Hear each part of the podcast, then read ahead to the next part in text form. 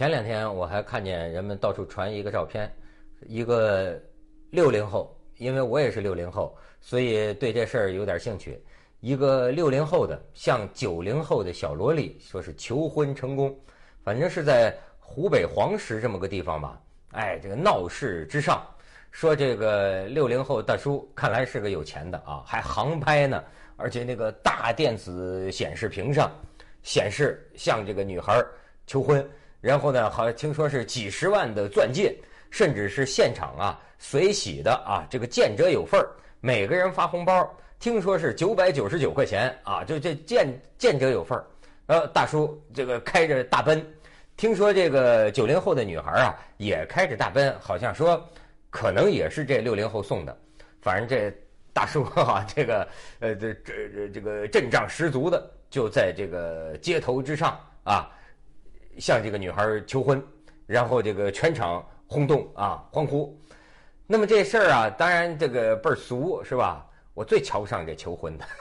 当然，很多人这个很重视这个求婚啊，但是呃，我是瞧不上这份俗气啊。这个大电子显示屏啊，呃，这个哎呦，还能再街头点吗？还能再热闹点吗？这里边有时候我觉得。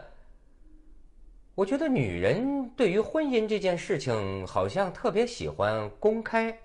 当然这里边深层的意义我没挖掘过，但是我总在想，你看啊，照咱们这个电影上或者是平常旁观的这个街头的一些情况，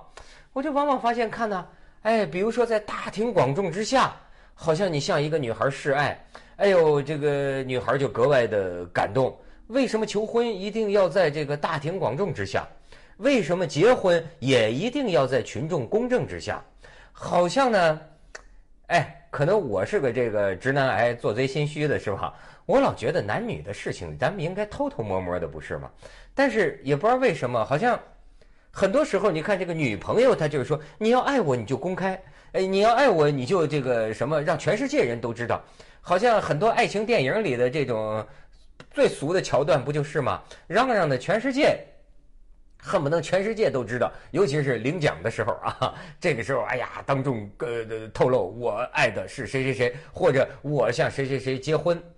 呃，对于很多人来说这是美好和甜蜜的，可是对于我来说呢，早已经倒了胃口，就说明啊，不管是一种什么文化啊，这不可能吃的太多。要大家都这么整啊，真是会搞得我在审美上有点这个消化不良。当然，这六零后大叔呢，跟这个九零后小萝莉，这个当街呃求婚啊，这个求成了，那也是喜事一桩嘛。但是，他要不闹这一出，还不会有接下来几天的一件事儿。为什么呢？因为接下来几天，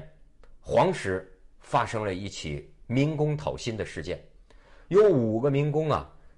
都这个做这个危险动作呀，在这个还没有完全落成的他们盖的大楼吧，二十多层，有个民工呢，就是搭着两条腿坐在这个高楼的边上，有的民工还得往上再爬啊，随时都有可能掉下来，而且甚至是他们就是想让人看看，你瞧我们多悬啊，我们为了什么？我们为了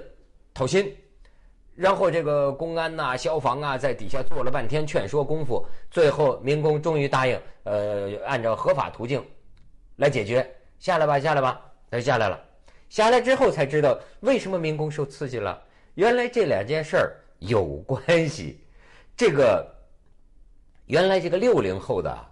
他是个发包工程的这个这个怎么说呢？工程的发包方，那个工程的承建方啊。大楼盖完了之后啊，工人没有呃工作，没有没没有没有发薪水。当然，这就是咱们中国太常见的问题了。那这个承建方就是说，这发包方根本就工程款就没有给我，我已经筹了点钱给工人发薪水了，但是总共啊几百个工人欠一千多万工资呢，这这一一直在讨啊，一直在要。但是呢，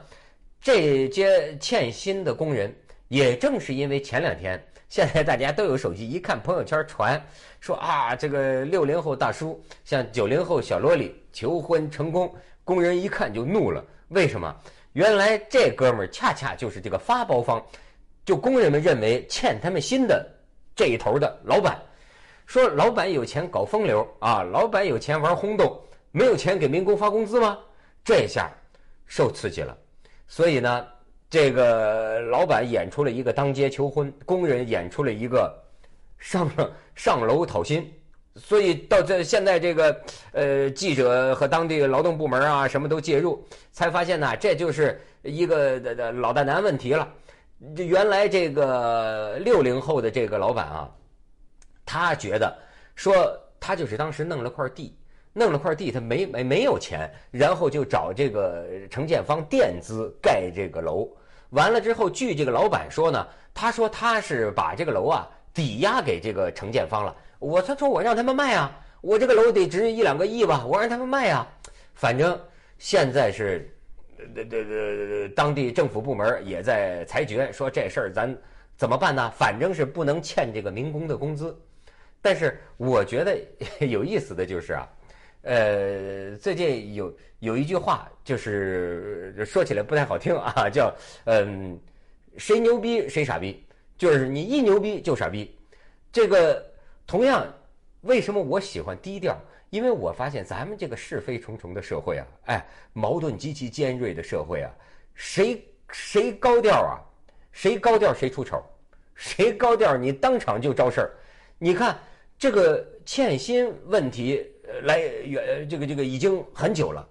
但是呢，你还求婚，你这家伙这让几个民工他这个看到之后哈，他那这个个这种愤怒啊。你说你也也已经欠了我的薪水了啊！你还玩这九零不不能说玩了啊！你还找这个九零后的小萝莉，你还有这个鲜花啊，你还有钻戒呀，你还有大奔什么的。我们呢，饭都吃不饱了，白干了活，拿不到呃这个工钱，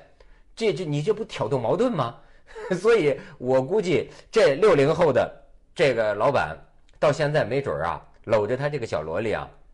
肠子都能悔青了。因为他现在赶快跟记者解释了，说没没没没没，都是造谣，什么五十五万的钻戒啊，你们要给我辟谣啊，这什么什么的，什么就是说我是什么这大奔呐，那大奔是我儿子的啊，是我儿子名下的，但是是我在开，这有什么区别呢？所以，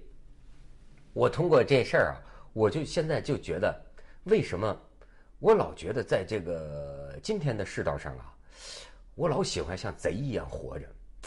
为什么？因为我觉得人跟人之间呢，都像是这个这个人情债呀，过去的这个恩义债呀，过去就是人与人之间的矛盾呐，太复杂，呃，阶层与阶层之间的矛盾也很尖锐，所以有的时候啊，你有点钱嘚瑟的时候啊，我怎么就觉得，哎呦，